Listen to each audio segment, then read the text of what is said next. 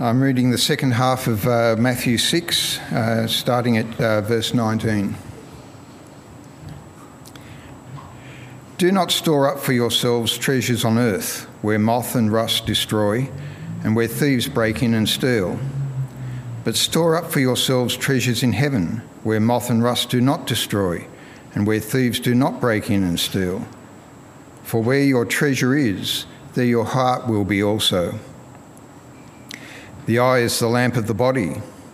If your eyes are good, your whole body will be full of light.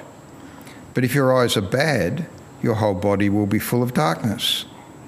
If then the light within you is darkness, how great is that darkness? no one can serve two masters. Either he will hate the one and love the other, or he will be devoted to the one and despise the other. You cannot serve both God and money. Therefore, I tell you, do not worry about your life, what you will be, eat or drink, or about your body, what you will wear. Is not life more important than food, and the body more important than clothes? Look at the birds of the air. They do not sow or reap or store away in barns, and yet your heavenly Father feeds them. Are you not much more valuable than they? Who of you, by worrying, can add a single hour to his life? And why do you worry about clothes? See how the lilies of the field grow. They do not labour or spin. Yet I tell you that not even Solomon, in all his splendour, was dressed like one of these.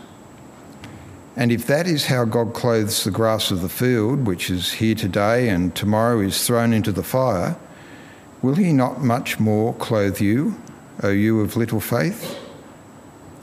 So do not worry, saying, What shall we eat? Or what shall we drink? Or what shall we wear? For the pagans run after all these things, and your heavenly Father knows that you need them. But seek first his kingdom and his righteousness, and all these things will be given to you as well. Therefore, do not worry about tomorrow, for tomorrow will worry about itself. Each day has enough trouble of its own.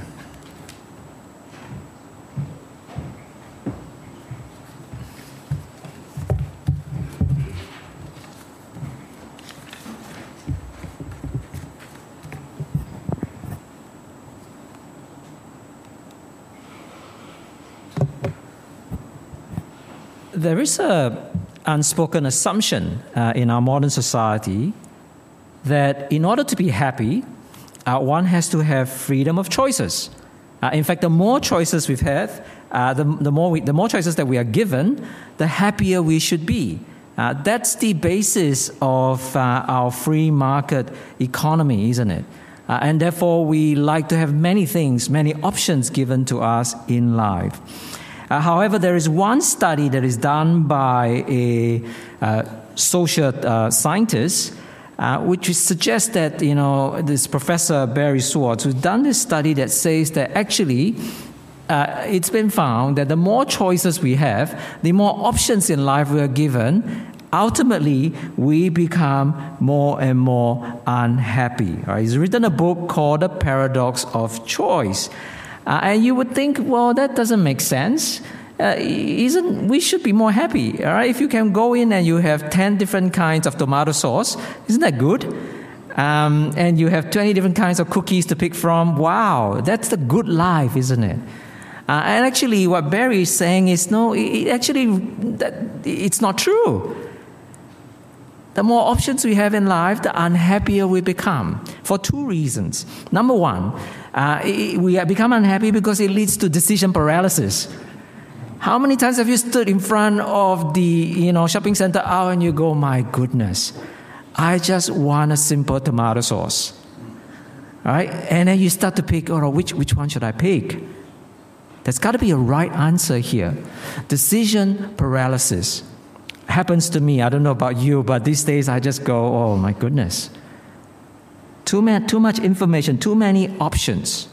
The second reason why it leads to dissatisfaction is that after you've done the research, after you pick everything and you, you, you choose one and you walk away and you pay and you still, you're not sure, is this the best option? Right? and you read a review that says, oh no, this is not the best option, another review says, oh, you should have bought the other brand. And your, your satisfaction just goes down because you keep thinking that there is a better option out there. All right, so you, you know what it's like, you know. So, for example, you go and buy a pair of jeans. Uh, it, it, these days, there are so many different kinds. And then after you bought that, you realize that the thing is cheaper online. What do you do?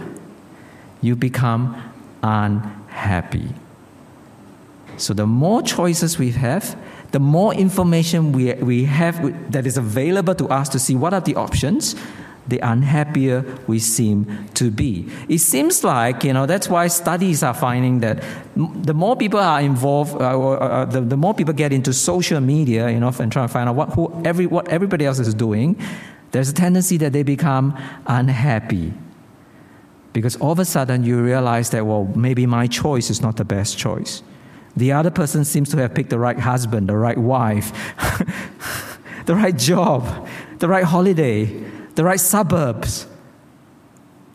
The more options we have, the more we know, we, we seem to get ourselves into trouble. It just breeds envy. Someone else has more friends, um, like I say, more loving relationship. And we missed out, isn't it? Don't forget that we live in a world where we're also targeted, right? It's a world where it's not just neutral. Uh, Val and I are convinced that Aldi has planted a listening device in our living room. No joke. Time and time again, we sit down and we say, so maybe it's time to get this. And sure enough, that week, right, the, the specials will come out. Oh, just, just like what we need.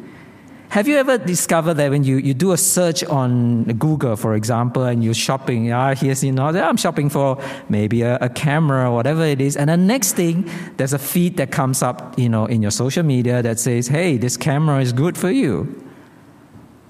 We live in a world where there's so many options and people are vying for our attention, giving us all this information, and it leads to information paralysis. It leads actually to dissatisfaction.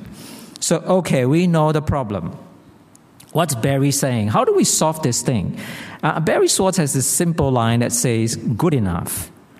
You have to cultivate simplicity in your mind to say, look, I, I'm just pick this thing and be focused on this one thing and just be happy that that's good enough for me.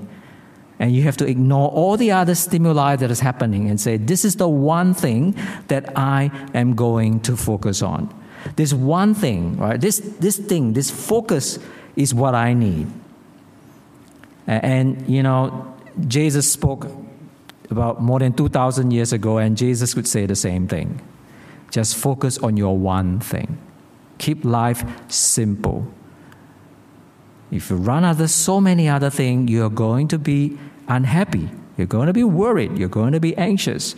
Focus on, on that one thing. You know, Jesus spoke 2,000 years ago, and it's amazing how his wisdom still applies today. And what is that one thing? You know, you know, we're in the Sermon of the Mount, and Jesus has been kind of teaching about what happiness in life is. And he comes time and time again back to this one thing. The one thing that Jesus wants us to listen to today is seek first his kingdom and his righteousness and all these things will be given to you as well, right? That one thing that you choose to focus your attention on and trust the Heavenly Father for all the other things that He is going to provide for you. Um, I want to unpack this in a way. I want for us to this sermon to focus on three things, right? What does it mean for us to seek first God's kingdom? Secondly, what does it mean to seek God's righteousness? And then fin- finally, when Jesus says, All these things are given to you, is that a blank check? Right? Jesus is going to give us everything now. Uh, and uh, how does it work? I'm going to pray and then we're going to look at this passage in detail. Gracious God and Heavenly Father, you are the one thing, you're the one person that we need. We want to seek first your kingdom and your righteousness and trust you to provide all the other things in our life. In Jesus' name we pray. Amen. So, what does it mean to seek uh, God's kingdom? Well, it's in our Lord's Prayer, isn't it? It's not in the passage that we read, but it is in chapter 6 when Jesus was teaching his disciples, right, about what, how you should pray. And in that Lord's Prayer, the first two lines are probably the most important line. And it begins with Our Father in heaven. That's the focus. Uh, your king, hallowed be your name. May your name be lifted up and glorified. May your name be considered holy. Uh, and your kingdom come, your will be done on earth as it is in heaven. Jesus says, Seek first his kingdom, meaning that we are to focus our attention on things that are eternal, things that are from God, and not things that are on earth. Seek first those things that will bring glory to God's name, first and foremost. It means to reorientate the, the, our priorities in life, uh, to make sure that whenever we make a decision, whenever we are to um, seek out a career choice or a partner, we ask the question what is God's will for me in this situation? What would please Him? What will make his kingdom be more obvious and glorified in my life. Uh, it is to live our life in accordance with the will of God. You know, your will be done on earth as it is in heaven. Uh, C.S. Lewis uh, wrote a very uh, helpful book. It's called Letter to Malcolm about prayer. Uh, and in this book, he's got these different letters. He's kind of having this imaginary conversation with a friend called Malcolm, and he's talking about how does prayer works. Uh, and he had a segment on the Lord's Prayer. Uh, and when he came to this verse where it says, you know, every time he reads the Lord's Prayer, where it says, Your kingdom come, your will be done on earth as it is in heaven. So each day, as he uh, reflect on prayer on that prayer, he says the emphasis for him is the word done. We ask God for God's will to be done, let him to think about his day and ask the question for himself Lord, today, of all the things that I'm going to do, what are the things that I'm going to do that will accomplish your will? Your kingdom come, your will be done. Seek first his kingdom and his righteousness. And that applies globally for us. You know, in this world, we pray for God's kingdom to come. It's going to come when Jesus comes. But it also applies for us individually every day in our lives. Uh, in, in the minute details of what are we going to do today? Our shopping, our washing, they're all parts of things that God asks us to do, right? So we shouldn't just think of God's kingdom coming as the big things, right? Or we're going to do and evangelize our neighbors, we're going to evangelize the world. Those are important. But there is, a, an aspect of God's kingdom that is also in the mundane, in the here and now. Uh, me serving my family is doing God's will because that's what God wants me to do. And so, what would you do today as you, you pray and you seek God's kingdom every day? You pray for God's kingdom to come. What would be the question that you'll be asking yourself? Lord, how, how am I going to live my life today? What am I going to accomplish today that your kingdom might come? Does that make sense? Do that every morning. Every morning when you have the opportunity to wake up, you first thing in the morning, you pray. You read God's word if you have the opportunity to do that. And the prayer that I often pray for myself is Lord, the work that I want to do today may be according to your will, so that your will be done on earth. And at the end of the night, when you have an opportunity to reflect, good exercise, to think back through the day and say, Lord, of all the things that I've done today, the running around, the busyness of life, getting kids out of, you know, to school back and back from school, getting their lunches ready, paying the bills, making sure that we're on top of our work. All that clutter, all that noise, all right, put that all aside and ask, of all those things, Lord Jesus, what are the things that I've done today that I could say, Your kingdom has come closer as a result of me being dead? It may not always be spectacular. Sometimes it's, it's really in the mundane. It is in the relationship that we honor in the name of Jesus that we can see God's kingdom come. Seek first His kingdom. Because His kingdom ultimately is the most important thing in our life. Everything else is going to fade away, but God's kingdom is going to last forever. What will you do with your life? Now, second thing that we've been asked to do is that, you know, we are to seek God's kingdom and then we are to seek God's righteousness, right? Seek his kingdom and his righteousness. What does the word righteousness mean? How are we to do that? Does it mean for us to always be, you know, in a spiritual mode, always be conscious of God's presence? Yeah, maybe. But actually, in context, righteousness just means, you know, being counted as approved by God. That's what righteousness means. God is holy, God is pure. And what we want to do is, though we won't be able to do it perfectly because we're still sinful, yet it's important for us to continue to remember that we need to, to live our life in such a way that we are approved by God. All right, in chapter 6, Jesus gives three examples of how the, the difference between seeking approval by, from man and seeking approval from God and by God. All right, so the first one was giving your money for charity. If you have your Bible open to ch- the beginning of chapter 6, Jesus says, When you give, give it in secret. Don't be like the hypocrites.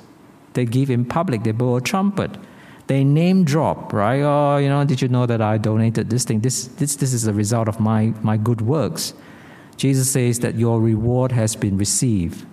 But when you do it secretly, the Father rewards you. The Father approves you.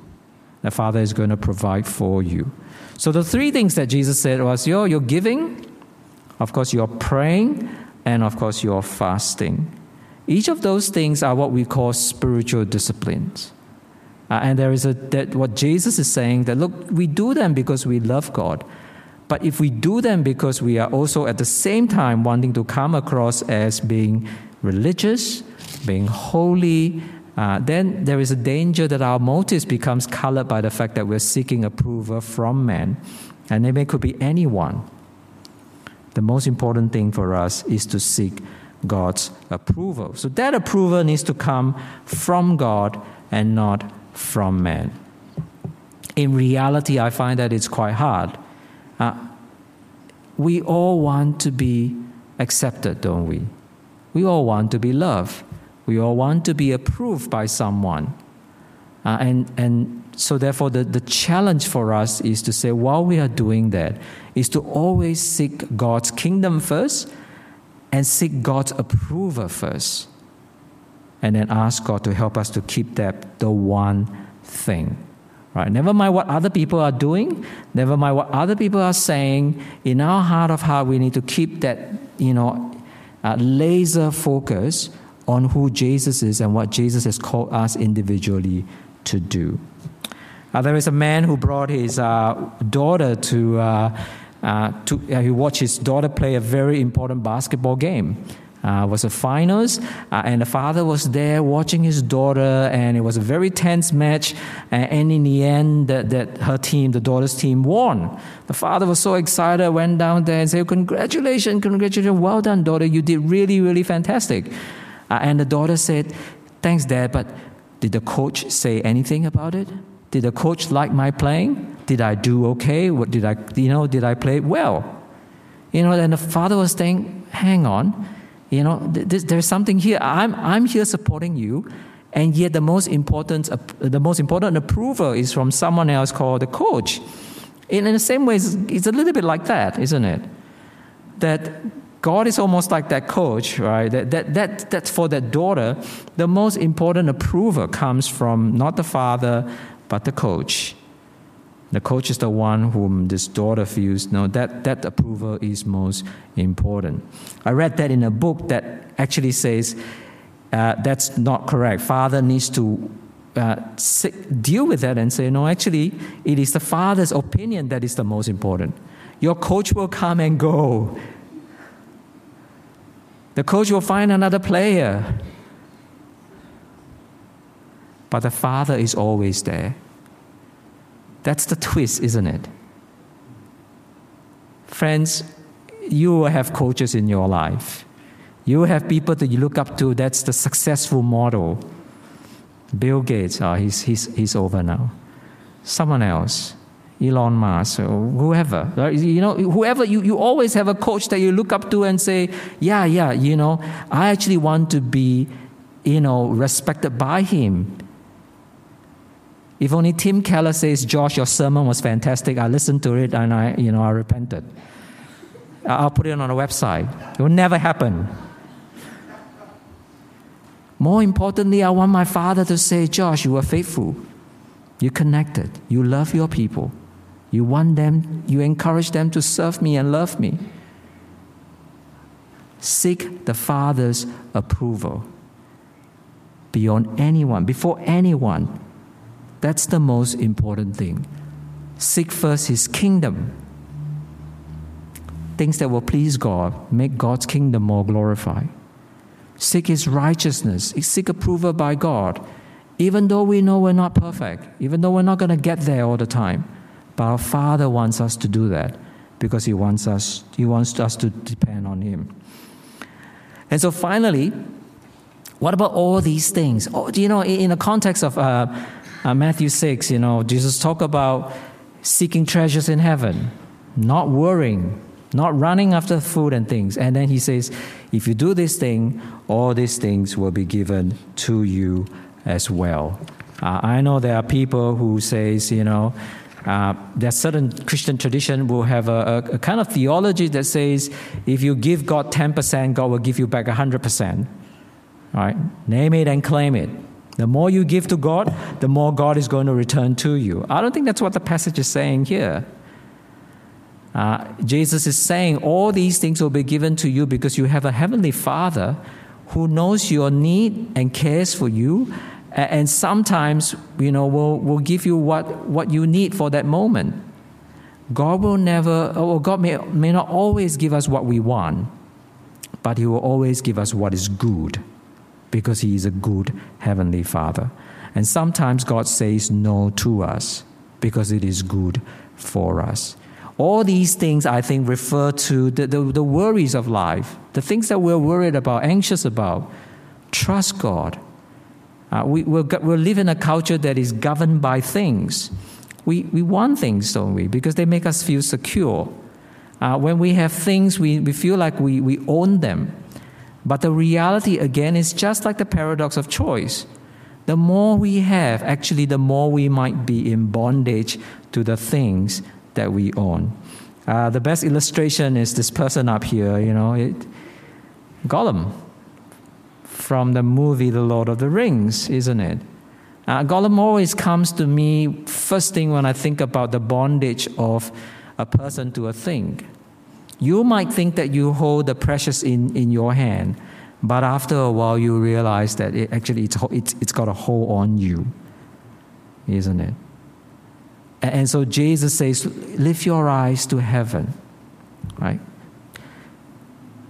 Where your, you know, where your treasure is, there your heart will be also. Watch your heart.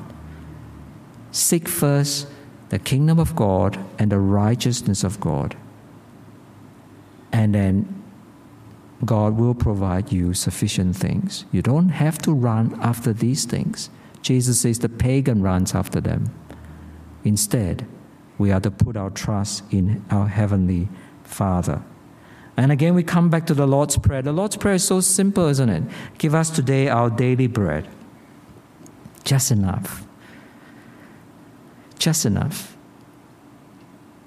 If you give me two little things, I, I, I might be tempted to, to covet more things.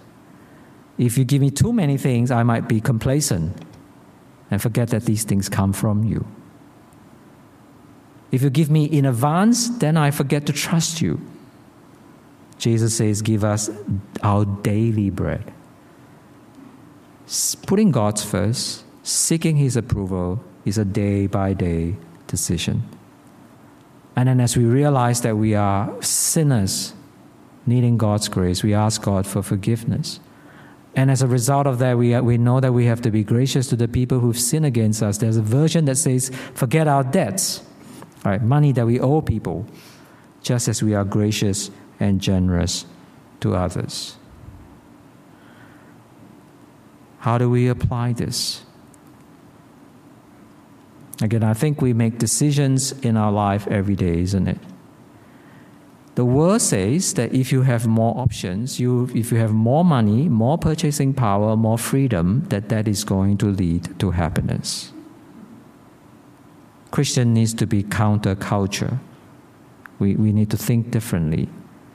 We need to realize that when God called us, He called us into a life of dependency on Him.